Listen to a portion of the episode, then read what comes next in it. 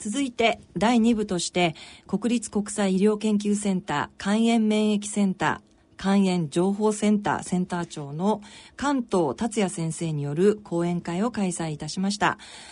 えー、関東先生は今、あの、肩書きをご紹介しましたけれども、非常に、えー、責任ある、えー、立場に、えー、いらっしゃって、えー、それでも、あの、外来の診察も週に1回は持たれていて、私たちも随分、あの、先生に、えー、患者を紹介することも多いんですけれども、えー、非常に、あの、穏やかで、えー、説明もきちんと、きちんとしてくださる肝臓の専門医です。えー、その関東先生の講演会の模様をお聞きいただきたいと思いますが、ここで関東達也先生のプロフィールをご紹介します。関東達也先生、1986年、大阪大学医学部をご卒業後、大阪大学病院勤務、米国ピッツバーグ大学外科研究員、大阪大学医学部准教授等を経て、現在、国立国際医療研究センター、肝炎免疫センター、肝炎情報センターの、えー、センター長に就任されておられます。この間、1995年に日本肝臓学会奨励賞、1996年に日本内科学会奨励賞など各賞を受賞されておられます。ここからは関東先生のご講演の模様をダイジェストでお聞きいただきたいと思います。なお、講演会はパワーポイントによるデータを見ながらのご解説となります。あらかじめご承知おきください。どうもご紹介ありがとうございます。あの、国立国際医療研究センターの関東と申します。あの、今日できるだけ、えっ、ー、と、新しい治療法について、あの、情報提供させていただきたいと思いまして、あの、用意してきましたので、少しお付き合いいただけたらと思います。今日は、あの、肝硬変を中心に、あの、肝炎を見ていくというふうな形で、えー、用意してきました。あの、まあ、肝硬変の病名ですね。これは、あの、実はかつてはですね、もう不治の病というふうに考えられていました。で、まあ、現在も非常に難しい状態として皆さんご存知の通りだと思いますけれども、まあ、単純にあの肝臓をですね、これ、あの腹腔鏡というもので、えー、見てみますと、慢性肝炎の肝臓とですね、肝硬変の肝臓というのは一見して、まあ、わかります。もうこれですでにもう診断がつくと言われるぐらい、まあ、いわゆる外見が違うわけですね。で肝硬変というのはもう読んで字のごとし、まあ、肝臓が硬く変わるというふうなことなんですがこの表面見ましてももうゴツゴツとした山のようなコブがたくさんできてで一見して具合が悪そうな、まあ、印象が、まあ、あると思います。で一概に肝硬変と言いましても、まあ、我々あの臨床医はですね大きく2つに分けて考えています。それは大小性か、まあ、非大小性かということであります。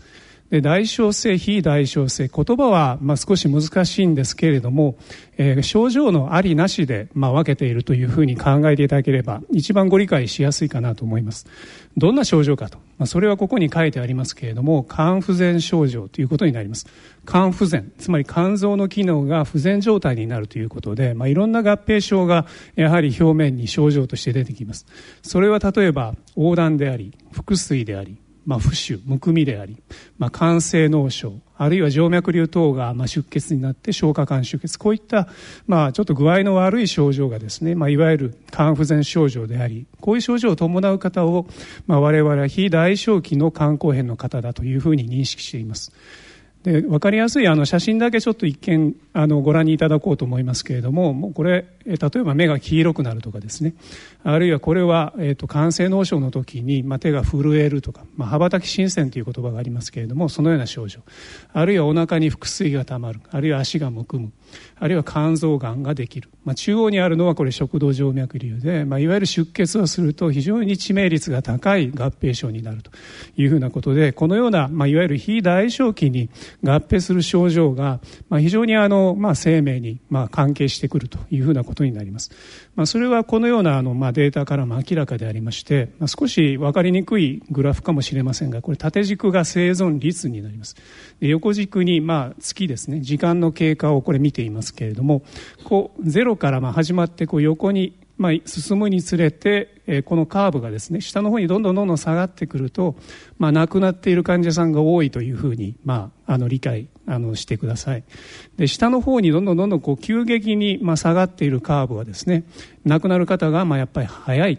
たくさんいるというふうなことになります。でこれは、えーと、合併症のありなしで、まあ、それ、えー、診断からのいわゆる生命予後といいますけれども、まあ、生存率を見たグラフになりますけれども1番が合併症がない肝硬変の方ですね。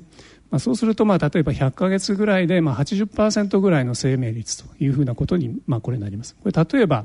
4番を見ていただきますと、これ、難治性腹水って言いまして、難治性というのはいろんな、まあ、薬を使ってもなかなか十分にコントロールができないという意味ですけれどもそのような腹水、まあ、合併症がある方というのは、まあ、この1番のカーブに比べてどんどん下の方に急激に下がっていきますので亡くなる率がまあ非常にまあ多いというふうなことになります。つまりそのように合併症がまあ伴うような肝硬変の方はですね合併症がない方に比べて、まあ、やはり生存率が悪くなっているということになります。じゃあやはり、まあ、単純に考えますと合併症が、出てこないようにですねコントロールする必要があるだろうということになります。まあ、この漫画は、まあ、それを分かりやすく、えーと、概念としてを示した、まあ、図になりますけれども何回か今後出てまいりますけれども肝臓の病気というのは、まあ、慢性肝炎から肝硬変大正期あるいは非大正期というふうにこう一方向性に進んでなかなか元に戻らない病気ではないかというふうに考えられてきましたえ私があの、まあ、医者になった当時はですね、まあ、肝硬変という病名をつけるとですね、もうこれは神経宣告に等しいというふうに患者さんも受け止めておられまして、あ、もう肝硬変ですかと。もう私はもうじゃ長くないですねというふうに、まあ、すぐに、まあ、思ってしまわれるような状況でした。で残念ながら、まあ、現時点におきましてもその肝硬変の病名に非常に過敏に反応される患者さんたちはいらっしゃいます。まあ、それはあのやはり有効な治療法がまだ十分届けられていないということがあるんですけれども、まあ、我々はこの一方向性のあの、まあ、流れをですねできたら逆にしたいというふうなことでやはり診療あるいは研究を続けてまいったわけであります。で実際に肝硬変の診断はあの、まあ、最終的にはですねこの肝臓の組織を見ることによって診断されます。肝生検という言葉、まあ、これよくお耳にされることがあると思いますけれども肝臓にこのような針を使いまして組織を一部取ってきまして、まあ、顕微鏡でこう見るとですねこちらが軽い慢性肝炎こちらが肝硬変になりますけどこの赤い部分が繊維になります。まあ、一見してお分かりの通りこの肝硬変になると繊維が非常に増えていますし肝臓の形自体が、まあ、元の慢性肝炎の時よりも大きく変えられてしまっているということを考えますとやはりこの慢性肝炎から肝硬変に進んでいくというのは非常に大きな変化だということが分かります。で実際にあの肝硬変のですね、まあ、原因をこれ、えー、と肝臓学会が中心となって、まあ、調べた、まあ、結果なんですけれども2014年の調査の結果になります肝硬変と診断された方の、まあ、原因の病気は何かというふうに、まあ、調べてみますと、まあ、大半がですね半分ぐらいが C 型肝炎でした。実はこれは以前はもう少し多かったんですね。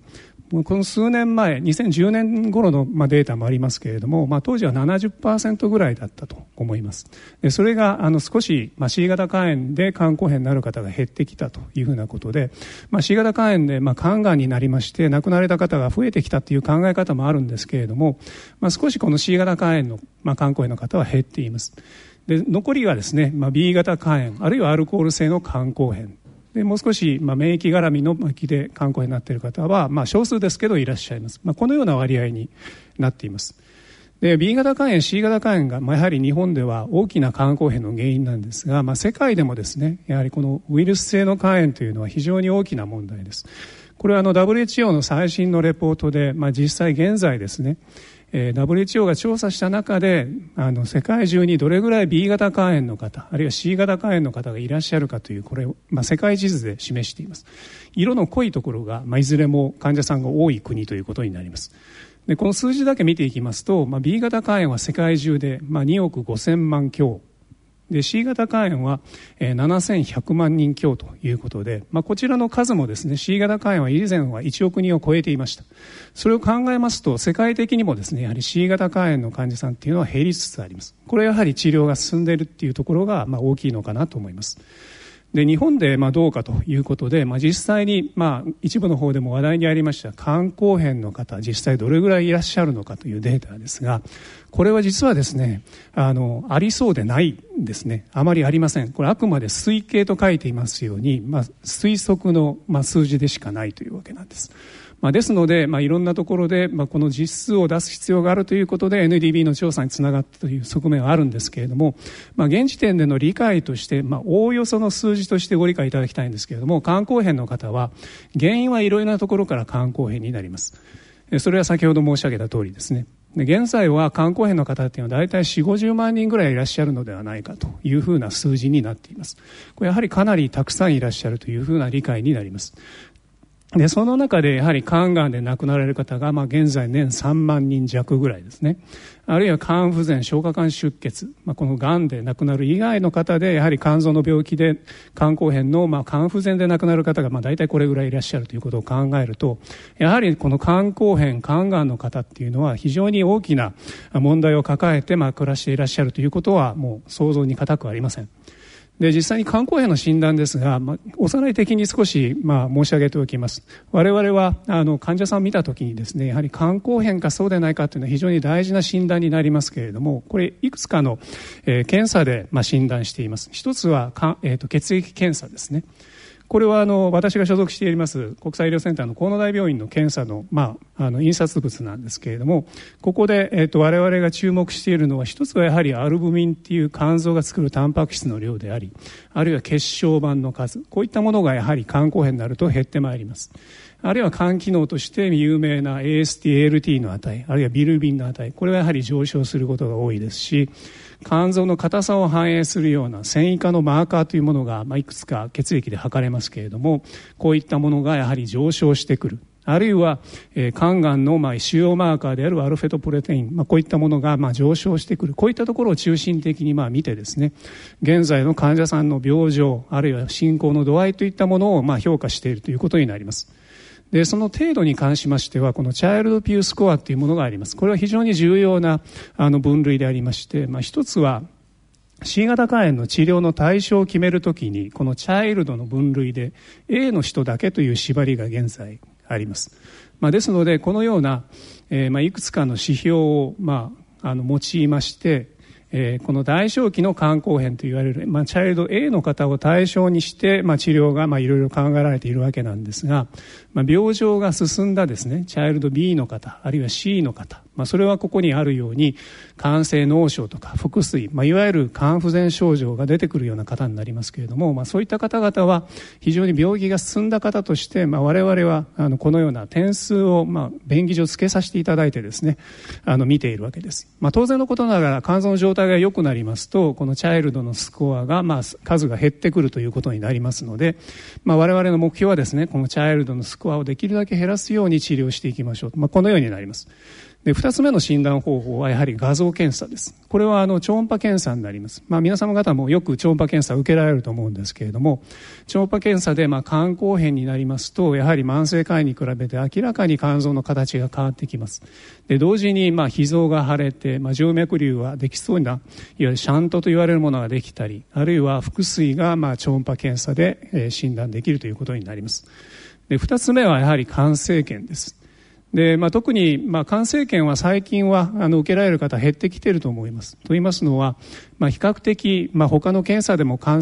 硬変という診断が可能になってきたという側面は実はあるんですが、まあ、我々、あの、肝臓専門医はですね、やはりこの肝生検の重要性というのは非常に、まあ、理解しています。まあ、ですので、まあ、皆さんももし今後ですね、治療に入られるときに、肝生検やりましょうと言われたときには、ぜひ少し前向きに考えていただきましてですね、その意義を、あの、まあ、主治医に、まあ、ぜひ確認していただけたらと思うんですが、まあ、肝生検でわかることというのは実は、まあ、結構たくさんあります。というのは、まあ、こういった見た目で見るっていうのが非常に重要であるということを一番最初に申し上げましたけれども、組織を見てみるとやはりこの繊維の入り具合だとか肝臓の、まあ、構築っていうんですけれども、まあ、肝臓の作りが、まあ、大きく変わっているかどうか、まあ、こういったことがですねやはり一目瞭然で診断できます、まあ、ですので最終的な、まあ、診断としてはこの肝生検を用いることがまあ多いということなんですが、まあ、それ以外の方法はないのかというふうなところで研究あるいはまあ応用も進んでいます。で一つは、え、ファイブロスキャンと言われるような検査になります。これはあの超音波検査で肝臓の硬さをですね外からまあ測定するという方法でこれは実はあの保険収載がまあすでにされていますのでこの機会がある病院にかかっておられる方は、まあ、おそらく受けたことがあるだろうと思います。非常に簡便な検査でここにうちの病院の写真が、まあ、載せてありますけれどもこの白いこの機械がですねこれがあのファイブロスキャンになります。こちらの右にあるのが通常の超音波検査ですので、まあ、少しこう機械を変えてですね肝臓の硬さを測りましょうということになるとこのおそらくこのファイブロスキャンをすることによって肝硬変の診断がある程度できます、まあ、ところがですねこのファイブロスキャンで肝硬変と診断されても意外に病気が進んでなかったりっていうふうな方もいらっしゃるのでこの前のスライドで示したような、まあ、肝生検も非常に大事であるということは、まあ、もう一度強調しておきたいと思います。じゃあ肝硬変の治療どうするかというふうなことですね。ここから治療のお話に少し入っていきます。でこれはあの、まあ、肝臓学会が中心に出している診療ガイドというところに出ている、まあ、こう分かったかのようなこう、まあ、表なんですけれども非常に大事なこの意味がありまして肝硬変の治療はですねもともとにあのある肝臓の、まあ、繊維化の治療を、まあ、どうするかという、まあ、側面と合併症の治療をどうするかという側面とあるいはその先にあるがんですね。このがんをどうするかと、まあ、こういったことになります。と言いますのは肝硬変になりますと、まあ、C 型肝炎ですと年率、まあ、8%弱で肝がんができるというふうに言われています。まあ、ですので、まあ、非常に肝硬変になると常にがんのあの心配をしなくてはいけないということになりますので、まあ、この早期発見を踏まえたまあ診療体制というものをやはり臨床医はまあ常に頭に置いて治療しています。まあ、そこに行く前にですね、まあ、肝硬変の時に、まあ、原因の治療をどうするかということで、まあ、まずウイルス肝炎の治療についてお話します。じゃ B 型肝炎の話です。で B 型肝炎は、まあ、肝硬変は元に戻るのかというふうな話がまあまずあると思いますでそれはですねやはりある程度元に戻る可能性がありますこれ例えばですね少し古い、まあ、論文の報告になりますけれどもラミブジンという薬があります。これ後ほどもう一度申し上げますけれどもこれ飲み薬で B 型肝炎のウイルスを、まあ、かなり抑える薬として一番最初に出てきた薬なんですね。これあの肝生検肝臓の組織の写真です。この黒く見えるところ茶色ですね。茶色く見えるところが肝臓の繊維だというふうに考えてください。これがラミブジンを治療する前ですね。相当繊維が入っています。でラミブジンの治療をしてある一定期間取った後もう一度同じ人で調べてみるとこの茶色いところがかなり減っているということをお分かりいただけると思います。まあ、このように B 型肝炎でなった肝硬変の場合 B 型肝炎の治療をするとですね肝硬変が随分良くなるケースがあると全員ではありません。というふうなことはまあ言えると思います。で最近のまあ薬でテノフォビルという薬があります。これちょっと分かりにくいグラフで恐縮なんですが上だけ見ていただきますとテノフォビルっていうのは非常に新しい飲み薬で非常に副作用も少なくあのいい薬として現在、まあ、ファーストラインの治療としてよく使われていますけれどもこの、まあ、データはですねこれ例えば5年間テノフォビルを飲んだ時に治療前の肝臓の繊維化の程度と5年目の肝臓の繊維化の程度をま比べてみたんですね。でこれは両方とも肝生検をして比べています。でそうするとですねこの数字だけ見ていただきますと、えー、治療前に肝硬変だった方が、まあ、5年間経つとですね、まあ、わずかのあの度合いでもいいんですけれども、まあ、改善している人が、まあ、7割ぐらいいらっしゃったと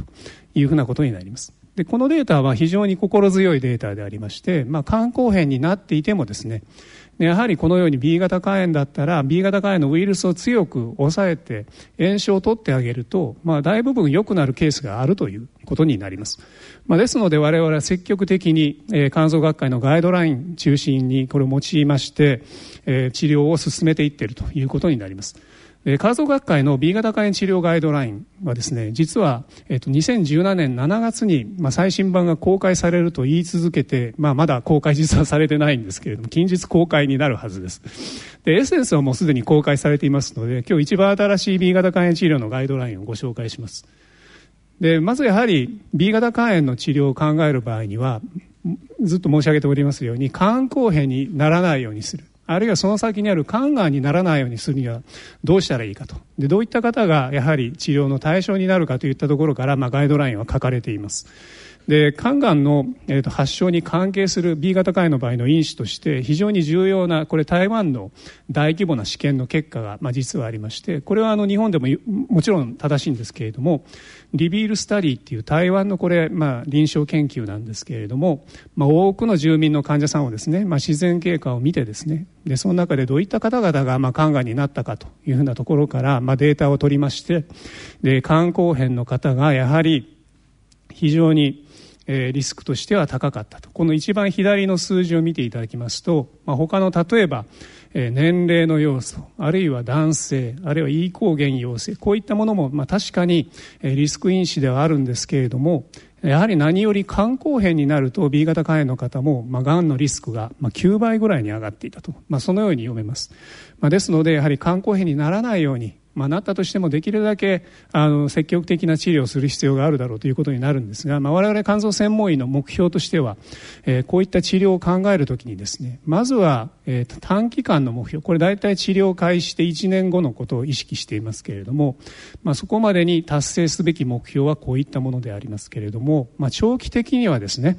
HBS 抗原をまあ陰性にすることを目標にしようということになります。まあ、それはどうしてかというと、まあ、やはりがんのリスクが減るからということになります。これも同じようにあの大規模な台湾のスタディなんですけれども、まあ、さっきはこう下がってくるグラフをご覧いただきましたけど、今度は縦軸がですね、累積発がん率と書いています。ちょっと言葉はや、えー、めんどくさいんですけれども、これはですね、まあ、横軸が時間になりまして、ここが10年目ということですね。で観察を始めて、このカーブがですね、どんどんどんどん上に上がっていくと、これは肝がんがどんどんどんどん発症しているというふうに見てください。つまりこの一番上のところが一番肝がんがたくさんこの3つのグラフの中でですね、発症してきた人たちということになりますそれはどういう人たちかというとやはり S 抗原が陽性で E 抗原が陽性の方ですねで E 抗原が陽性の方っていうのは陰性の方に比べてやはり炎症の度合いが強いウイルスの活動性が高いというふうなことが言えますので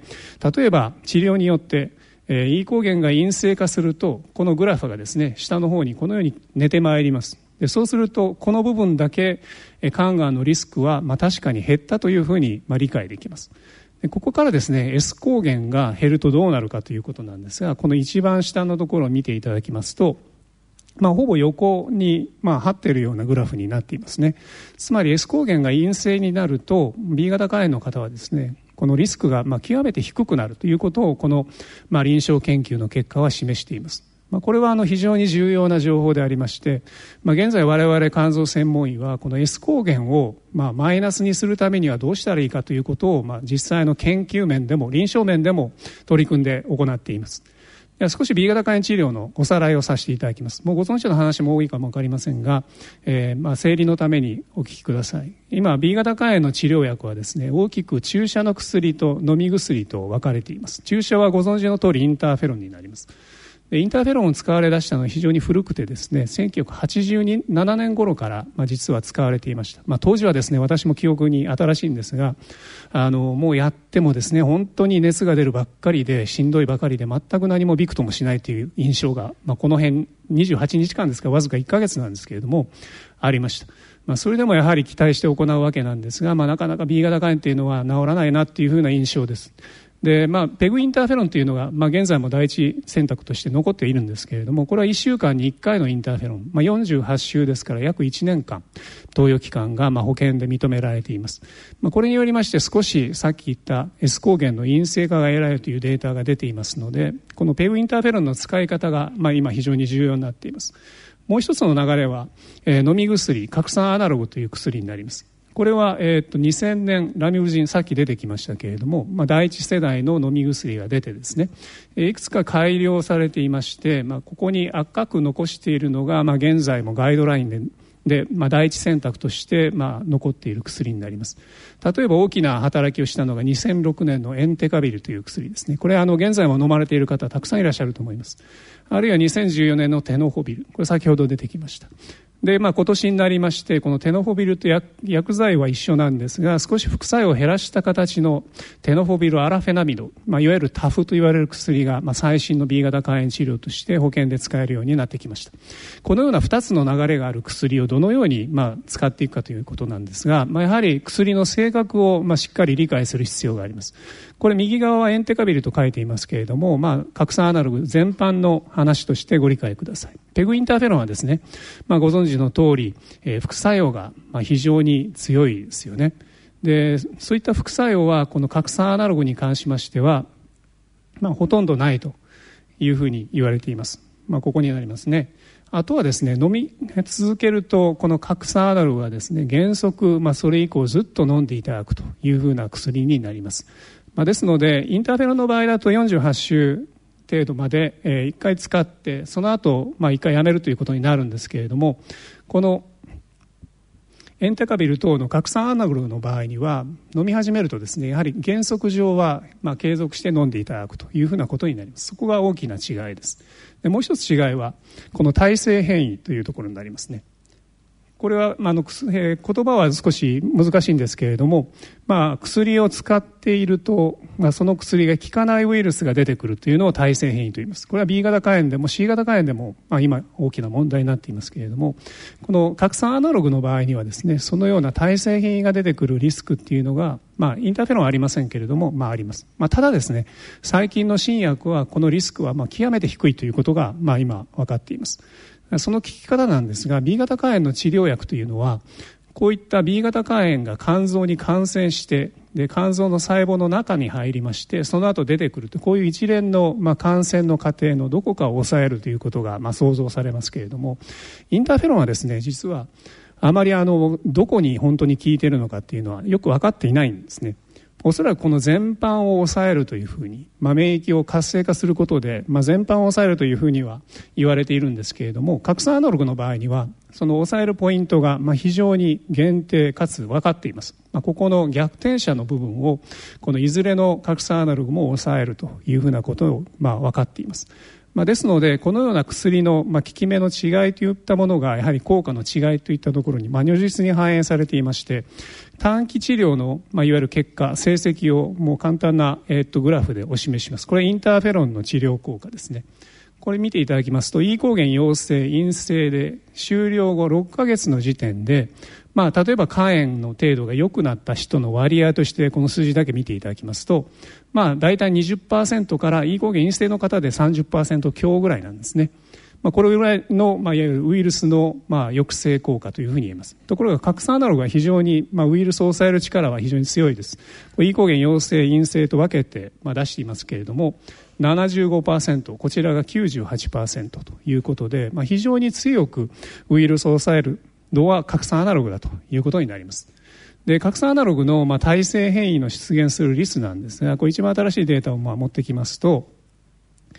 ラミブジン、これが第一世代ですね。で、アデフォビル、これ第二世代。まあ、この二つの薬は、やはり、まあ、体制変異が出やすい薬として、まあ、よく知られています。で最近の抗薬、エンテカビル、テノホビル、タフ、この辺はですね5年間使ってもほとんど耐性変異が出ないということが分かっていますので核酸アナログの欠点として最初の表でお示ししたような、まあ、部分っていうのは、まあ、最近の新薬に関しては、まあ、ほぼ心配ないというふうなことが言えます。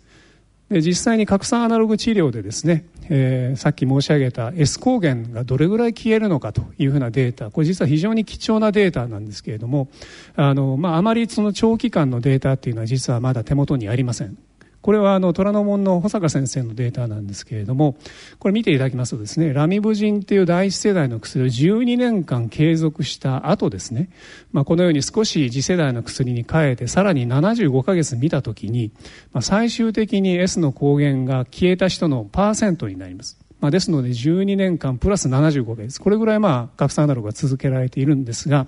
まあ、たかだかですね、まあ、45%の S の抗原の消失率ということになりますので核酸アナログを続けて飲んでいてもですねやはりかなり長期間飲まないとこの S 抗原っていうのは消えないというふうなことを考えるとですね B 型肝炎っていうのは非常にまあ手強い薬だなっていうのがま実感としてお分かりいただけると思います。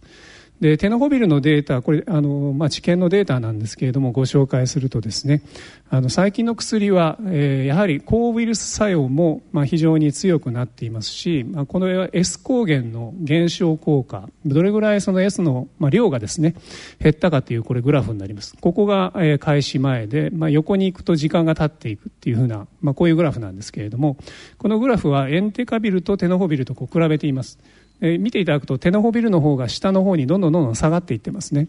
まあえっと、その量はそれほどまあ目覚ましい量ではないんですけれども、まあ、これで言えるのはですねこの治験のデータとしては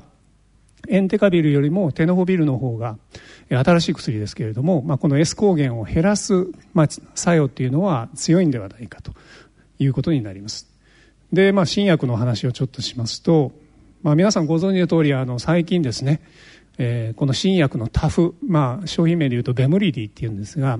偽薬が確認されました。これはあの、まあ、ネットとかでもニュースになりましたのでお聞きになったことあると思います、まあ、古くはですね C 型肝炎治療薬のハーボニーの偽薬事件。もうこれかなり大きな社会問題になりましたよね。まあ、それとまあ同じようにやはりタフの薬の偽造品が中国でまあ発見されたと、まあ、上にこれ写真のしているのこれ正規品なんですが偽物はですね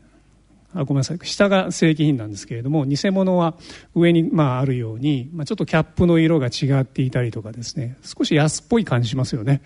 まあ、ですので、まあ、偽物は偽物なのかなという気がしますけれども、まあ、幸いなことにまだ日本ではこれ確認されていませんのであ皆様がその、まあ、飲まれることはないと思うんですけれどももしですね万が一このような妙なですねあの薬を見つけたらぜひあの飲まずにご一報いただきたいというふうに思います。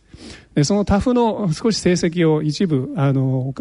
メーカーから借りてきたスライドを利用してご紹介します。これはあの国際共同試験が実は行われました。これタフとえー、っとですね。えー、それから TDF これがテノホビルその前後薬になりますけれどもこれを比べた、えー、とデータです。で治療開始しまして、えー、48週のところでのデータをこれ比べたんですが、えー、冒頭で申し上げましたようにタフとテノホビルというのはですね薬の成分としては同じなんですね、まあ、ところがタフの方が、まあ、より少量で体で作用できるようにプロドラッグというふうな形になっていて副作用が非常に少ないのが特徴になっています。ですのでこのタフっていうのは非常にあの長期間核酸アナログを飲まれる方にはいいんではないかということで非常に期待された治験になります。これウイルスの、まあ、いわゆる E 抗原陰性の方であるいはこちらが陽性の方で、えー、どのようなウイルスが、まあ、陰性 DNA が消えたかというふうな、まあ、これデータになります。途中でお示しました短期効果ですね。それを見ますとやっぱり90%ぐらいということになりますので、まあ、やはりあのテノホビルと同様に非常に強く B 型のウイルスを抑えることは間違いありません。じゃあ最も心配なその副作用についてはどうかというふうなことでこういったあの薬はですね腎臓に影響するということがまあ言われています。テノホビルの前まあ、まあ、前の世代の薬であるアデフォビル、まあ、特にそうなんですけれども非常にあの腎臓の機能を落とすというふうなことが心配されていました。プラス、まあ、骨炎量を減らすとかですねそのような作用が副作用としてまあ報告されていました。でこれテノホビルと、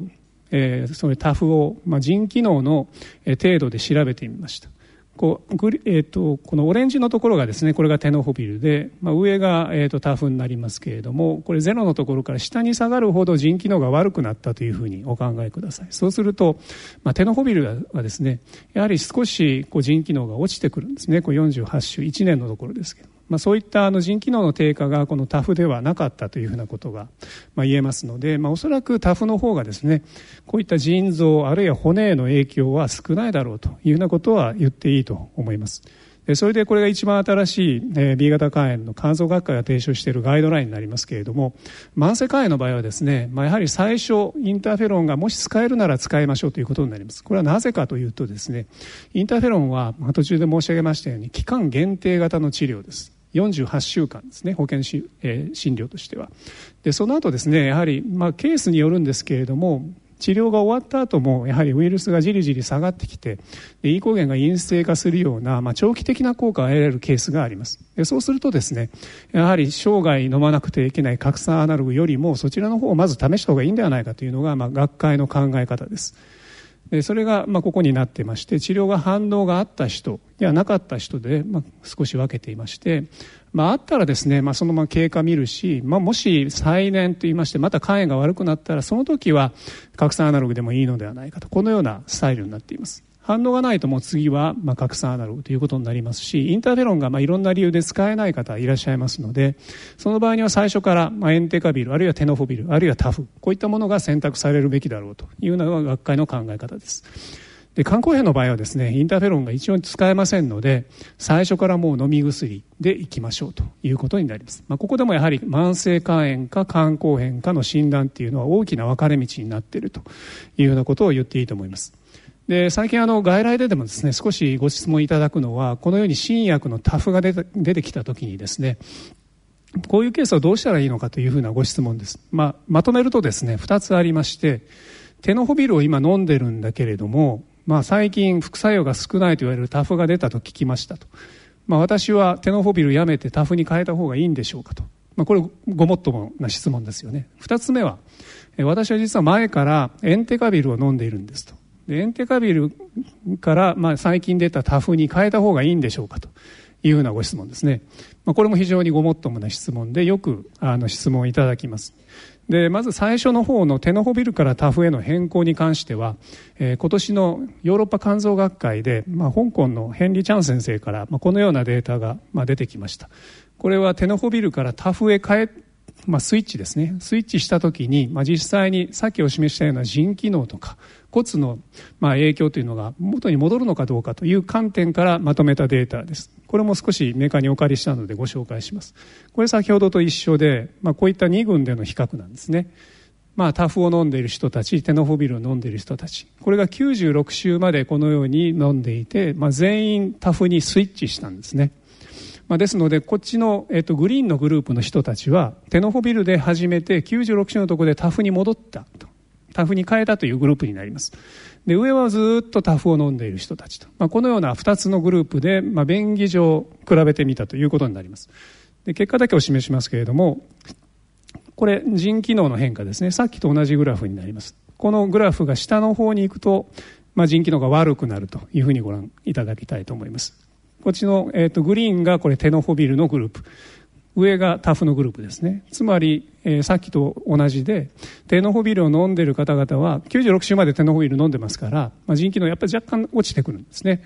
でその方々がですねタフに戻したらどうなったかということなんですが、まあ、少しグラフが上の方に上がってきています。これは何を意味しているかというとテノフォビルを飲んでいて少し落ちてきた腎機能がですねタフに切り替えることによって若干改善しているというふうにま見えます、まあ、これは統計的なま処理なんですけど有意差ここの部分ですねありますので、まあ、確かに優位に改善傾向にあるというふうなことが言えます、まあ、ですのでこれから長期間あの B 型肝炎のこのまあ飲み薬をですね飲まれる予定のある方でテノフォビルを飲んでいる方でかつ腎機能に、まあ、少し心配のある方はやはりテノフォビルよりもタフに戻した方がいいと戻すというか変えた方がいいということは、えー、想像できます、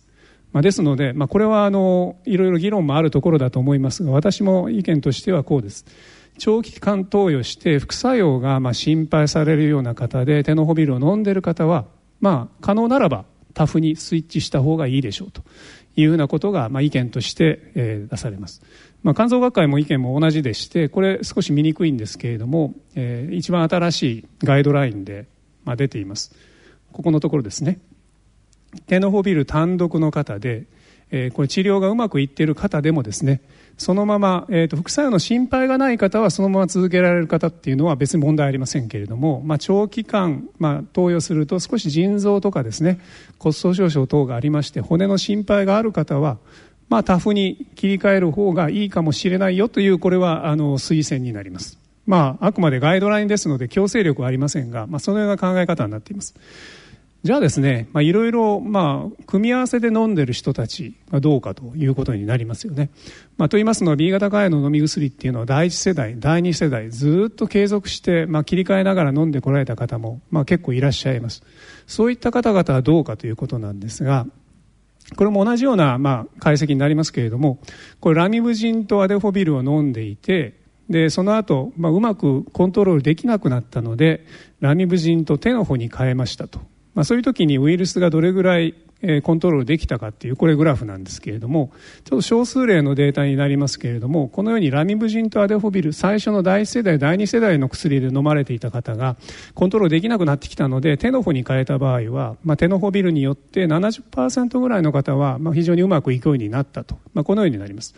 エンテカビルとアデフォビルでうまくいかなくなったような方もエンテカビルとアデフォビルでエンテカビルとテノホビルちょっとややこしいんですけれども変えた時には、まあ、大体70%ぐらいは、まあ、コントロールできるようになりますというふうなデータです。まあ、ですのでコントロールが難しい時にはですねやはり積極的にこの、まあ、古い世代の、飲み薬から、まあ、テノホビルあるいはタフに変えていただくっていうのが、まあ、今の推奨になっています。まあ、ここの判断はですね、実はあの簡単にあのできるもので実はないんですね。まあ、ですから、あくまでやはり肝臓専門医に、まあ、この判断を、まあ、委ねていただければと思いますし、あの、この辺はですね、やはり一番注意しなくてはいかんのは、まあ、ご自分でこう飲んだり飲まなかったりするっていうのは、やっぱりこれ一番ダメなことで、B 型肝炎ウイルスというのはですね、やはり、まあ、結構暴れん坊です。まあ、ですので、こう一回飲まなくなり出すとですね、非常に早く増えてくる方がいらっしゃいます。でそうすると、その後に起こるのは、まあ、重症な肝炎ということになりますので、まあ、いたずらに自分の判断でですね、こう飲んだり飲まなかったり、気ままにするっていうか、まあ、ここにいらっしゃる方はそんな方いらっしゃらないと思いますけれども、まあ、そういうものが、やはり一番避けていただきたいことというふうになります。まあ、ですので、このエンテカビルからタフに変える必要がありますかという質問に関しましては、うまくいっている場合にはもうそのままでいいと思います。変える必要は特にはありません。でまあ治療効果がうまくいってない場合はですね、まあ、ぜひ変えていただけたらいいなというふうに思います、まあ、そこの時の組み合わせについても肝臓専門医の判断に委ねていただければと思います。じゃあ B 型肝炎でこの肝がんの心配はどうかということになります。まあ、これはですねやはり香港台湾日本のデータなんですがここを見ていただくと赤いところが、まあ、コントロール、まあ、拡散アナログを飲んでない時ですね。でこの青いところが、まあ、拡散アナログを飲んでる人たちになりますけれども縦軸はですね5年間での累積肝がんの発症率になります、まあ、言葉はややこしいんですけれども肝がんができた人たちの割合と考えてください。でそうするとですねやはりいずれの国におきましてもこの拡散アナログをちゃんと飲んでいるとですね、まあ、肝がんの発症率は青い方が低いですから、まあ、ちゃんと抑えられるんですね。まあ、ですので、まあ、肝がんを予防するためにもやはり適切にこの核酸アナログを継続してコントロールしていくということは、まあ、極めて重要であるということが分かります。ところがですねあの脅かすつもりは全然ないんですが今我々肝臓専門医の間で、まあ、非常にあの大きな問題として考える点が一つあります。でそれは何かというと核酸アナログで長期間 HBVDNA が陰性を継続している人ですね。当然のことながら ASTLT という肝機能もいいわけですね。そのようにまああのあうまくいっているねっていうふうに経過を見ていた人の中からも肝がんができてくるということです。まあ、これ非常に由々しき問題でありましてで患者さんにとってみては、まあ、なんか裏切られた感じがすると思うんですよね、まあ、要するに B 型肝炎のウイルス多いと肝がんできやすいから減らしましょうっていうふうに説明を当然聞いてるんですけれどもで、まあ、ずっと核酸アナログ飲み続けてですね B 型肝炎の DNA 陰性です陰性です肝機能も正常ですって聞き続けたのに、まあ、ある時突然がんができてますよと言われるとですね非常にこれ裏切られた感じがすると思います我々も非常に意表をつかれる場合が、まあ、実はあるんですね。これはですね、それを裏付けるようなデータなんですね。ちょっとあのグラフで申し訳ないんですけど、縦軸が、まあ、さっきと同じですね、累積肝がん発症率って書いてます。まあ、要するに、がんができた人の割合ですね。で横軸が時間になりますので、このオレンジ色のところを見ていただきますと、これ、拡散アナログで非常にうまくいっている人たちのグラフなんですね。でコントロールとして比べているのは非活動性キャリアということでこれはもともと B 型肝炎の治療を受けていない、まあ、非常に活動性の低い方々ということになります。そういう方々はですねほとんどがんはできてこないんですね。これ例えば72ヶ月のところで見ても、まあ、全然上上がってきませんよね。ところがこの格差アナログでコントロール良好って言われる人たちの中から、まあ、実はこう見ていくとなんと10%ぐらい。これ海外のデータです、まあ、香港だったかな。データですのであの、まあ、参考程度でいいと思うんですけれども、まあ、なんと非常に、えー、実はですね飲んでいてうまくコントロールしている人の中からも肝がんがある程度の率で出てくるというふうなことが、まあ、実は分かりました。これ C 型肝炎で、まあ、よく言われている SVR 発がん似たような、まあ、意味合いがあるように思うんですけれどもウイルスはうまくいってますよって言っておきながら、まあ、実は肝がんできてくる人が、まあ、いるんですね。これは非常に大きな問題です。で現在、まあ、肝臓学会も中心になっていろいろ研究してるんですけれども本当にこの DNA 陰性でいいのかというふうなところですよね。もっとやはり隠れている発がんリスクの評価因子っていうのが、まあ、実はあるんではないかというふうなことをこれはま非常に強くあの示唆しているデータだと思います。現在研究レベルでもこのようないわゆるコントロール良好の人たちの発がんリスクは何かというふうなことを、まあ、いろんな臨床研究を含めて、まあ、解析が進んでいますので、まあ、近々またいろんな形で皆さんのお耳に入ることがあろうかと思いますけれどもここは非常に大きな問題です。まあ、ですので、まあ、この中であの B 型肝炎で核酸ナルを飲んでおられてですね非常にうまくいっていると、まあ、おっしゃる方いらあの聞かされている方いらっしゃると思うんですがこのようなデータがありますのでぜひ定期的な、まあ、画像検査は受けていただくようにお願いしたいというふうに思っています。で B 型肝炎の治療法ですね。あの一体どこまで進んだのかというふうなことをちょっと1枚のスライドでもう口頭だけになりますけどご紹介します。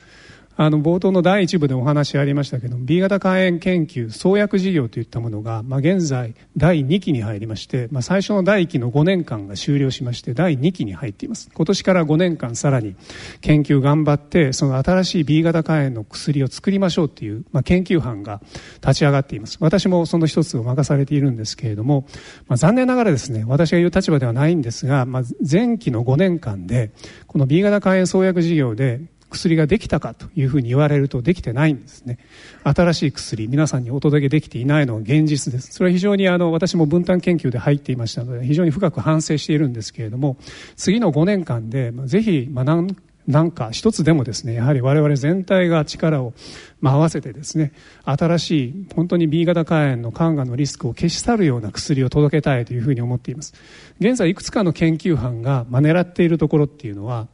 まあ、ここの、えー、こういったところに集約されるかなと思います。これは、えっ、と、B 型肝炎の、えー、複製の過程ですね。ちょっとごちゃごちゃして申し訳ないんですけれども、B 型肝炎ウイルスが入ってくるところ、で、肝臓の中の核に入りまして、CCCDNA と言われるような、まあ、細胞の、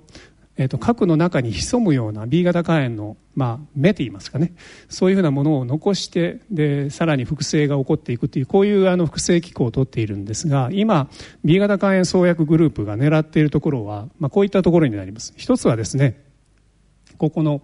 B 型肝炎が入ってくるところを抑える薬ができないかというふうなことですね。つまり B 型肝炎も何らかのレセプターと言われるような、まあ、分子を使って中に入ってくるんですけれどもこのレセプターの一部は実は分かっていましてそこをうまくブロックできる薬を開発できないかと、まあ、このような流れが一つあります。二つ目はですね従来の核酸アナログよりさらに強力な薬を開発しようということです。で、まあ、まだあのオープンにはできないんですけれども実はあのここの開発もかなり今進んできています。ですので今タフが一番新しい強力な副作用のない薬として出ていますけれどもひょっとしたらもっといい薬があの出てくる可能性はあります。で3つ目ここが非常に大きい流れがあるんですけれども細胞の核の中に潜むですね。この CCCDNA っていう B 型肝炎の目をですね断ち切るような、まあ、治療法何かないかというふうなことを今狙っているグループが結構あります。でここはあの非常に難しいところでいろんなアプローチが今行われていますけれども、まあ、私が見る限りは少し希望が持てるあのグループがありますので、まあ、5年の中で、まあ、それがうまく副作用ない薬として使えるようなことがあれば、まあ、ひょっとしてここがいい薬が出てくる、まあ、希望はあると思います。でもう一つはですね免疫のところですね。これ私実はここを、ま、任せていただいているんですけれどもまあ、B 型肝炎もやはり最終的には免疫が大事だということは皆あの認知しているんですけれども実はですねインターフェロンが、まあ、どこが効くかよくわからないというふうに申し上げましたけれども、免疫系を、まあ、刺激するポイントがですねなかなかまだ絞りきれないというところがあります。そこはあのいろんな観点から、まあ、今調べつつこう免疫のスイッチを押す場所を今探しているところです。でがんの治療でも一番最後に少し申し上げますけど免疫治療っていうのは非常に有望視されています。でおそらく B 型肝炎のこの薬の中でもですね免疫系の薬っていうのは、まあ、新たな治療法としてまあ、もちろん他の薬との併用という形になりますけれども期待が持てるところではないかなと思って、まあ、一生懸命ここを頑張ろうとしているところです。で B 型肝炎のお話を少しまとめさせていただくとですね B 型肝炎はですね非常に進歩しています。治療はですね進歩しているんですけれども後半で申し上げたことをもう一度強調させていただきますけれども拡散アナログで B 型肝炎のウイルスがうまくコントロールできている人の中からもやはりがんができてくるケースがあると。決して多くはないんですけれども、まあ、確かにあります、まあ、私自身も経験してますけれどもあのこういったケースをですねやはりもっともっと詳しく調べさせていただいて、まあ、本当の発がんリスクっていうものは何なのかっていうのをつかむ必要があります。で3つ目は、まあ、最後の創薬事業で少し申し上げましたけれどもやはり B 型の S 抗原を消すということがあのやはり発がんの完全なリスクの消去ということにつながると思いますので、まあ、そこを目指した治療法を、まあ、この5年間の期間の中でやはり達成していく必要があるだろうというふうに、まあ、日々戒めているところであります。じゃあ C 型肝炎の話にちょっと移ります。で C 型肝炎は少しあの簡単に、えー、皆さんお話聞かれることが多いと思いますので、えー、紹介させていただきます。C 型肝炎の肝硬変の方ですね、の場合も、やはり抗ウイルス治療によって、やはり良くなるケースは、まあ、確かにあります。でそれは、このようなあのデータが実はあるんですね。これはどのような、まあ、研究かというと、C 型肝炎の治療前とですね、治療の後とで肝生検を行いまして、その間に SVR が、まあ、治療によって得られた人の組織を比べてみたんですね。これ F4 っていうのはこう肝硬変になります。で治療前と治療後を比べるとですねこの肝硬変の人の割合がですね、まあ、明らかに減ってるんですね。で実際にあの組織の写真も、まあ、この論文報告の中であるんですけれどもこれ赤いところが、えーと、肝臓の繊維ですね、まあ、治療前これぐらい繊維があったのが、まあ、治療後 SVR になるとこのように繊維が減っているという、まあ、これは例として挙げられています。確かにこのような比較研究を見てみますとまあ、肝硬変の方でも、まあ、非常に肝臓の繊維が良くなるっていう方が、まあ、いらっしゃるということになります、まあ、ですので C 型肝炎の方も肝硬変だからって諦めずにですねもちろん抗ウイルス治療を受ける必要があるしその価値はあるということを強調したいと思います。で C 型肝炎のまあ歴史はですねもうこの1枚のスライドだけなんですけれども、えー、ウイルスが見つかったのがここなんですがやはり B 型肝炎と同様に、まあ、最初割と早くからインターフェロン治療が行われていました。でインターフェロンはですね当時、まあ、1型抗ウイルス量という治りにくい方で、まあ、大体もう5%弱ですね治る方が。非常に厳しい時代が、まあ、長く続きました。まあ、それがですねやはり劇的に変わったのはペグインターフェロンリバビリンの時代でありまして、まあ、半分ぐらい治るようになったんですね。これはあの非常に大きな進歩でした。この後10年ぐらいこれが標準治療として使われたんですがさらに画期的な進歩はもうやはりインターフェロンフリー治療の登場。2014年以降になります。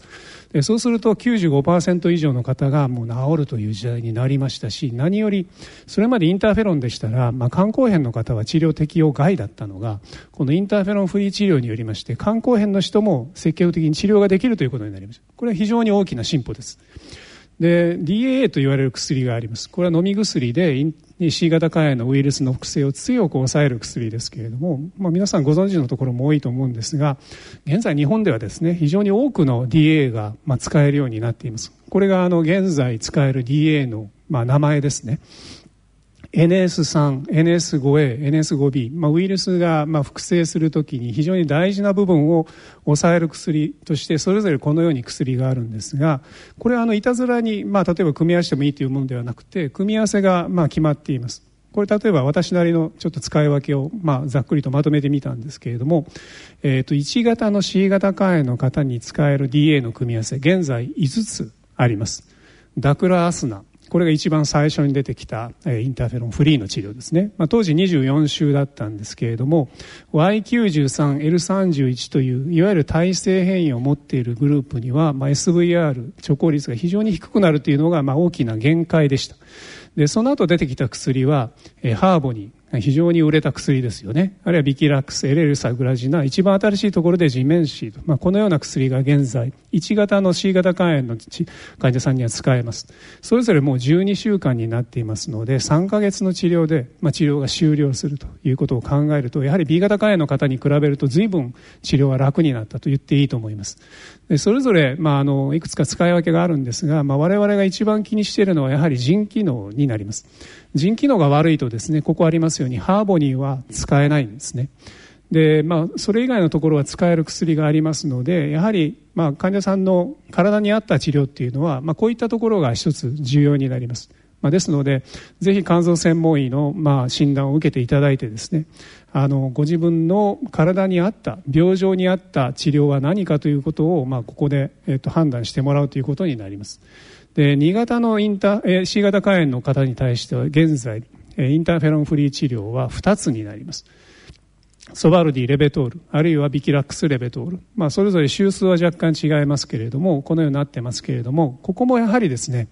腎機能の悪い方は、まあ、リバビリンの薬が実は使いにくいんですね。ここにありますように、GFR、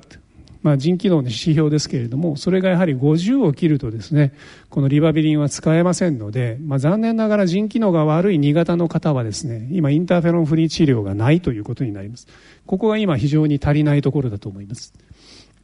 で、まあ、C 型肝炎のウイルスが消えるとですね、何がいいかというと、やはり、まあ、予後が非常に良くなります。これ同じような形、縦軸はですね、死亡率というふうに、まあ、ここに書いてある率ですね、まあ、考えていただきましたら、治療してもウイルスが排除できなかった人、で、青が排除できた人になりますけれども、ウイルスが排除されるとですね、まあ、死亡率下がりますし、肝臓の病気で亡くなる方も、まあ、当然減りますし、肝がんができる方も減るということで、まあ、あの、肝臓にとってはいいことずくめというふうなことが言えるかと思います。で C 型肝炎治療の現状をまあまとめてみますと、まあ、非常にまあ治療はもう確かに進歩しました。もうあの当時、えあの私が医者になった頃に比べるともう天と地の違いがありますよね。本当に治る時代治せる時代になりました、まあ、ですので積極的に治療をぜひ受けていただきたいと思いますけれども、まあ、現在の治療困難例というのをまとめてみますとこの3つの人グループの人たちになります。一つ目は非代償性の肝硬変の方。まあ、ここにはあの治療の、えー、適用がありません。2つ目は、えー、最初の DA の治療インターフェロンフリー治療で失敗した方の次の治療をどうするかというふうな問題。ここも今大きな問題になっています。で3つ目は、えー、最後の方で申し上げましたけれども2型の方で腎機能が悪い方。ここにはインターフェロンフリーの治療の方法が今ないんですね、まあ、ですのでこのような3つのグループの人たちをどうするかということをあの私たちは考えていく必要があります。海外データを少しご紹介します。一つだけスライドでご紹介しますけども非代償期の C 型肝炎の方の治療どうするんだと、まあ、よく患者さんからまあ話を聞きます。どこまで一体進んでるんだというふうなお話ですね。これ実は海外データはすでにあります。これがそうなんですけれどもえ海外で、えこれは、えー、と1型と2型の人両方入っていますけれども縦軸が SVR ということで貯効率になりますね。で方法はですねソバルディっていう薬とそれからベルタベルパタスベルっていう、まあ、新薬ですね。これ同じ会社ギリアード社の薬なんですけれどもそれにリバビンを、まあ、加えたグループもありますけれどもこの3群で、えー、少し比較してみた、まあ、このデータなんですね。そうすると非常に成績は良かったんですね。非代償期の肝硬変の方でもまあ、例えばもうここ数字だけ見ていただきますと12週でもですね2型だと 100%1 型でも88%になりますね、まあ、そのように非常にまあ効率にウイルスは消えるということがこの知見からは言えます。で現在この知見はですね日本で進行中です。で私どもの、まあ、この大病院でも数例患者さんをまあ対象にまあ治験中です。でまだあの結果はもちろん出ていませんので、まあ、来年ぐらいにはですねあの結果をお届けできるのではないかと思いますし、まあ、その結果を踏まえて、まあ、この非代償期の C 型肝炎の方へこの DA 治療ができるかどうかというふうな判断が、まあ、おそらく厚労省まあ、まあ、ところで、えー、あるいは、まあ、他のところでですねあの判断されるだろうと思いますけれどもまあ、一概にですね、やはり、あの、ハッピーかというとそうでもなくてですね、実は、まあ、これも言われていることなんですけれども、全員が全員ですね、肝機能が良くなるわけではないというふうなことがあります。これ、非代償期の方っていうのは、一番最初に申し上げたように、非常にあの、肝不全の症状が強く、まあ、状態のあまりよろしくない方なんですね。で、そうするとですね、ここに出てきました、チャイルドピュースコアですね。これが例えば、ウイルスが消えることによって良くなった方、悪くなった方も実はいらっしゃるということなんですね。まあ、半分ぐらいはチャイルドピュースコアが良くなります。つまり肝不全症状が改善するんですね。ところが10%ぐらいの方は、まあ、悪くなる方がいるということでこの10%の方々はどういった人たちなのかというのはやはり日本のスタディで明らかにする必要があるというふうに現在考えられています。つまりこういった11%の方々にはですねやはりこの治療は向かないんではないかというふうな考え方もできますよね。そういったところも踏まえてやはり日本の知見が解析されることになろうと思います。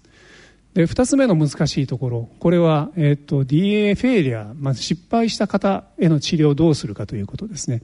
現在これはですねこれ泉先生からお借りしたスライドなんですけれども A メドの研究班で、まあ、全国の拠点病院が、まあ、一致団結しましてですねこのデータを今出そうとしています。これはあの、まあ、今仮のデータで、まあ、最終集計ではないんですけれどもどういう研究かというとですねダクラアスナ、まあ、第一世代の治療で失敗した人を対象にした研究です。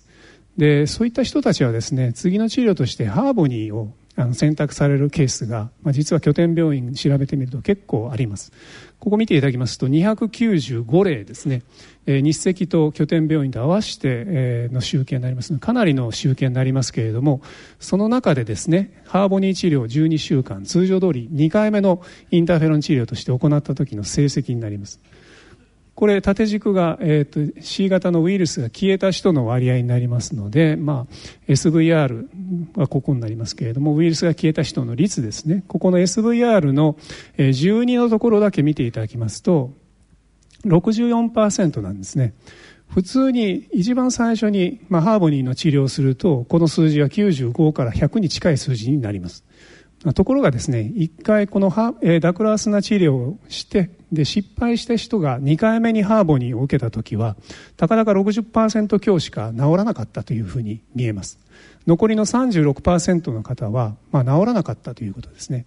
じゃあこの36%の方次どうしたらいいのかっていう話になりますよね。ここはあのまだいろんな議論がされているところで、まあ、どうして治らなかったのかと。でそこにまあ一番関係しているウイルスの変異は何かとかそういったところも踏まえて今非常にまあ詳しい解析がされているところです。でここについては、まあ、近々論文として発表するというふうに泉先生おっしゃっているので、まあ、皆さんのお手元に情報として出てくることも近いと思いますけれども今ここのところをどうするかというのを、まあ、政策も含めてですねいろんな議論を今始めているところですので、まあ、もしですねあの2回の治療で難しくてうまくいってなかった方3回目どうしたらいいのかこれ一番難しい質問なんですけれどもあの少しだけお待ちいただいてですね次の治療を提供できるようになればいいなというふうに私自身思っています。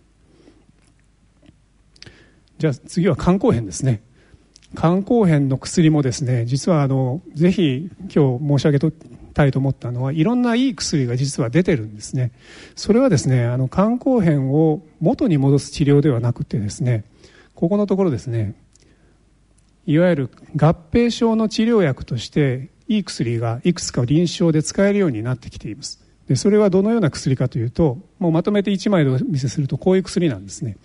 利尿薬これおしっこを出す薬です。つまり腹水がある方に対する治療薬ですね。2つ目は肝性脳症の治療薬ですね、まあ、肝性脳症っていうのは肝臓の病気が進んだ時に少し頭がぼーっとしたりとかですね。見当識が少し悪くなったりする状況なんですけれどもそこの薬としてやっぱりこういった3つの薬が今使えるようになってきています。あるいは肝疾患の患者さん、かゆみを感じられる方は非常に多いんですけれども、そういったかゆみに対する薬として、非常に新しい薬として、まあ、使えるようになっている薬があります。で、こういったあの新薬はですね、実はですね、肝臓非専門の方はご存知ないことが非常に多いです。まあ、ですので、もしですね、あの、このような症状で困っている方、あの、がいらっしゃったらですね、ぜひあのこういった薬はどうでしょうというふうに逆にあの主張していただきたいと思うぐらいなんですがいずれも非常にいい薬で使い道を間違えなければですねかなりあのこの合併症の自覚症状のコントロールに役に立ちます、まあ、例えば今日はあの時間の制限がありますので全部申し上げられないんですけれども一つだけサムスカっていうあのトルバプタンっていう薬があります。これはあの治験も日本で行われましたんですけれどもこれ例えば肝臓の、えー、と治療のガイドラインに、まあ、載っているんですけれども最初はですねあの古い利尿薬が使われる場合が多いんですけれどもそれでうまくいかなかった場合はこのサムスカを入院の上で始めましょうというふうなことがガイドラインに載っています。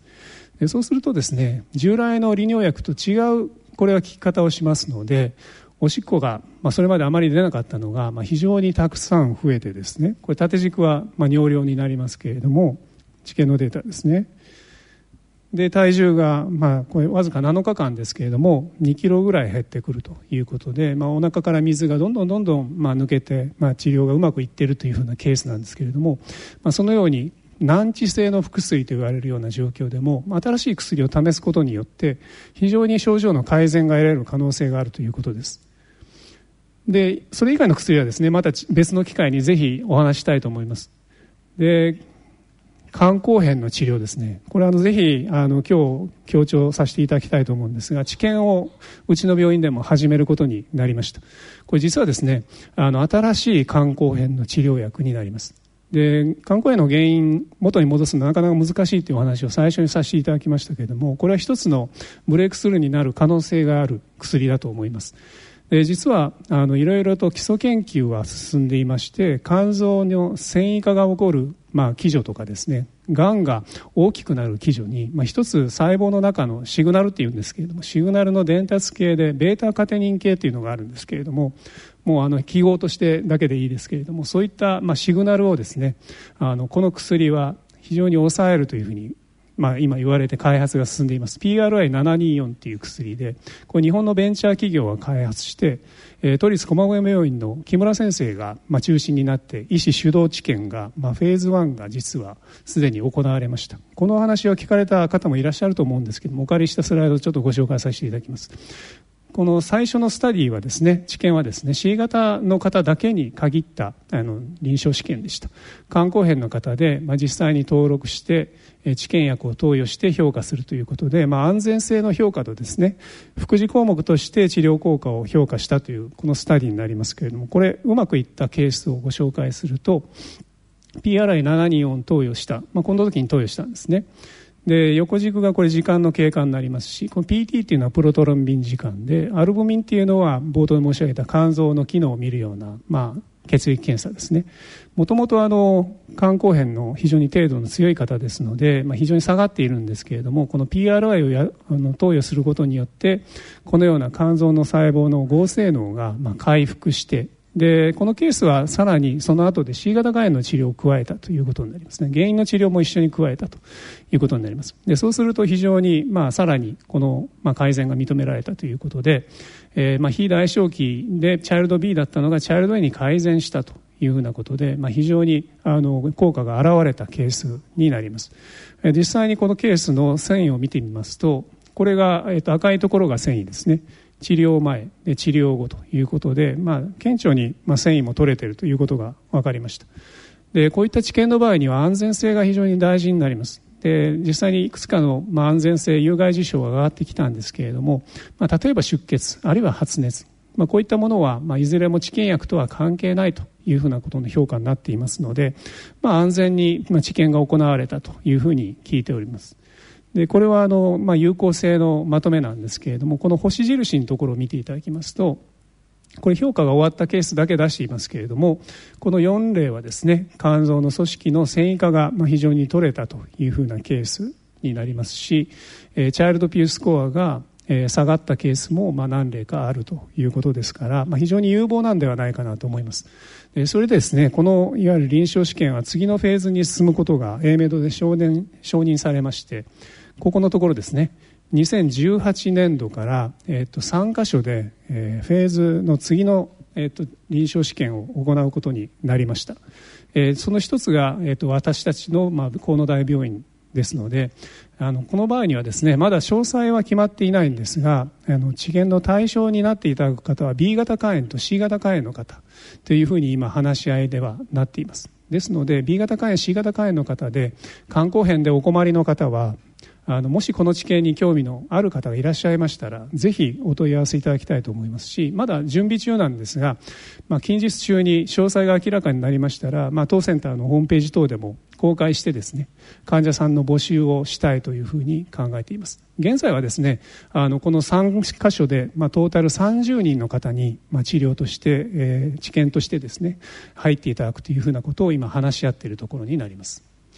で肝硬変の,、まあ、あの状況はですね、まあ、かようにですね実はあの治療は進んでいるというふうなことを申し上げたいと思いますので症状緩和の治療というのは実は新薬がいくつか出ていてうまくこれを使えばですねかなりあの楽な生活が営める可能性があるということとあと肝硬変そもそもの肝硬変の治験というものを来年度からあの3つの病院で行いますのでぜひあのご興味のある方はお問い合わせください。で最後の数分で、えーと、がんの話だけさせていただきます。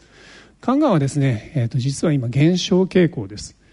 えー、3万人を一番新しいところで肝がんで亡くなる方は、まあ、切っています、まあ、このように、えー、ここちらの色分けしている部分これが、えー、っと C 型肝炎の方なんですが内訳を見るとですね C 型肝炎で亡くなられる肝がんの方は実は、まあ、減ってきています、まあ、これは高齢化の原因もありますしあるいは治療が進んできた。これも両方あると思うんですけれども、まあ、減っている、まあ、ただ肝がんというのは非常に難しいがんであることはもう間違いありません。で肝がんの治療を何回か受けられた方いらっしゃると思いますけれども今いろんな治療法があります。これはもう単に列挙しただけなんですが、まあ、外科的に切除する方法からラジオ波で、えー、腫瘍薬治療あるいは血管の中にカテーテルを入れて治療する方法。で最近の進歩はですねここになります。分子標的療法がまあ進歩しているし免疫療法ですね。これが近々あの肝がんの領域にも入ってくる可能性があります。分子標的療法っていうのはあの言葉は難しいんですが要するに化学療法ですね、まあ、飲み薬によって、えー、治療すると。いうことで、まあ、肝臓がんが進行した方が対象になります。現在保険で使えあの使ってあのいるのはですねソラフェニブという薬でしてこれは実はあの分子標的薬というふうに、まあ、言われてまして肝臓のがんがですね大きくなるときに、まあ、その大事な分子をぐっと抑え込む薬というふうに考えてください。まあ、これはあの治験のデータで有名な論文から借りてきたんですけれども、まあ、ソラフェニムの治療をしている人そうでなかった人と比べて生存期間が明らかにまあ伸びたというふうなことで、まあ、日本でも保険承認されたわけなんですがただこの治療はですね非常に有害事象が副作用が強いというようなことでもやはり有名になってしまいました。それは一番早期に出るのがこの手の足手足のあの皮がですねこうめくれてしまうような手足症候群が非常に強く出るというふうなことで、まあ、なかなか継続治療が難しい薬であるということも、まあ、言われています。で一番新しいこの肝がんの分子標的薬はレゴラフェニブです。これはあのもう保険で使えるようにもう認められました。でこれはどんな薬かというとですねやはり先ほどのソラフェニブと一緒で分子標的薬ということで肝臓のがんがですね増えるのを、まあ、信号を抑える薬というふうに言われています、えー、さっきのソラフェニブと若干抑えるポイントが違うんですけれども同じように飲み薬でして非常に有効性があるんではないかということになりました。これもあの世界的な知見が実は行われましてえー、ソラフェニブを使って失敗失敗というかうまくコントロールできなかった人を対象にした検討になります、まあ、ですので出番はソラフェニブを使った後の出番ということになりますけれどもこの世界的なまあ知見の結果をご紹介しますとこれがそのデータの全てなんですけれども縦軸が生存率横軸は時間ですね。でこの下の方がプラセボになりまして上が、えー、このレゴラフェニブを使ったグループになりますけれどもグラフが上にあるほど生存率が良かったということになりますしここの数字見ていただきますと、まあ、さっきと同じようなデータになりますけれどもレゴラフェニブを使うと10ヶ月強えー、プラセボの場合は7ヶ月強ということなので、まあ、約3ヶ月ぐらいの生存期間の延長効果が認められたということになります。まあ、ですので、まあ、あくまでソラフェニブを使ったけれどもコントロールができなかった場合にこのレゴラフェニブの出番があるというふうなことです。で副作用はですねやはりソラフェニブと同様に手足症候群が非常に早くから出ます。少し軽いんではないかという話もありますけれども、まあ、同等かもしれません。まあ、ですのでこのような薬をまあうまくまあ組み合わせることによってですね、まあ、がんに対してもですね、まあ、今あの非常に治療の方が先行しています。分子標的薬。今日はあのちょっとご紹介できませんけれども免疫治療薬、まあ、これも非常に期待されています。が肝がんの領域で新しい治療薬としてまあ入ってくる可能性がまあ高いということになります。で、まあ、最後のスライドになります。まあ、今日はあのお話ししたのはですねできるだけ新しい情報ということで用意させていただきました。私からあの、まあ、皆さんにお伝えしたい内容というのは、まあ、そんなに多くあります一つはですねまあ、上の方になりますけれども B 型肝炎 C 型肝炎肝硬変肝がんの治療というのはですね実はかなり進歩しています。もう劇的にというふうに書いていいと思いますけれども劇的に進歩しています。で、まあ、これをですね、まあ、ただ使い方を間違えたりあるいは必要な時に使えなかったりすると、まあ、いたずらにそのいい治療を逃してしまうというふうなことになるのであのぜひあのこのような、まあ、個人の病状に合ったですね治療法の選択をぜひしていただきたいというふうに思います。でその際にですね、まあ、患者さんご自身ではなかなか物申しにくいところはあると思うんですがあの、まあ、専門医とですねやはり非専門医の間にこの情報格差はですね非常に大きいものがあります。まあ、具体的な例でいくとやはりこの C 型肝炎の治療いまだにインターフェロンしかないんではないかというふうに思っておられる一般診療のに携わっておられる先生実はいらっしゃいます。で、まあ、それをですね一概に責めるわけにはなかなかいかないんですが、まあ、ただもうここから先はですね患者さんがやっぱり声を上げていただくしかないのかなって実は僕は思っていまして肝臓の政策の方からもですねそこの問題をなんとか改善しようというふうな動きは実はあるんですがこれもやはり一番大きな働き手はやはり患者さんご自身じゃないかなというふうに僕はもう今思っています。ですので少々ですね気分を害しても結構ですのでぜひですね あのこういったこと知っとるかというふうにですね逆にあの肝臓の病気を患っておられる方はですねあの主治医に問いただしてですねで喧嘩したらですねあの紹介状書いてくれというふうにもう言ってですねもう縁を切ると いうふうなことまで僕はもうもうちょっとこの場ですけれども言ってもいいかなっていうふうに実は思っています。っていうのはやはり一番大きな力はですね患者さん自身の声なんですね。えー、上の方からですねいくら厚労省がそうしなさいって言ってもですね言うことをなかなか届かないんですね。ところがですね患者さん自身の声が、まあ、面と向かってやっぱり入ってくるとですねやはり聞く耳は持っておられるのが医者ですからやはり変わる可能性はあるというふうに考えるとですねぜひこういった情報をあの入れていただきましてあのぜひ物申していただきたいと。で喧嘩したらもう拠点病院へとあるいはうちでも結構ですしあのもう言っていただくとですねあの非常にあの診療が進むのではないかというふうにもう最近はもう割り切っております。まあ、ということであのこの2つの文章をですね最後のメッセージとしてお伝えしてですね私の話をまあ閉じたいと思いますどうもありがとうございました以上国立国際医療研究センター肝炎免疫センター肝炎情報センターセンター長の関東達也先生のご講演の内容をダイジェストでお聞きいただきました。なおオンデマンドポッドキャストでお聞きの皆様60分の講演会の模様をそのままお聞きいただけます。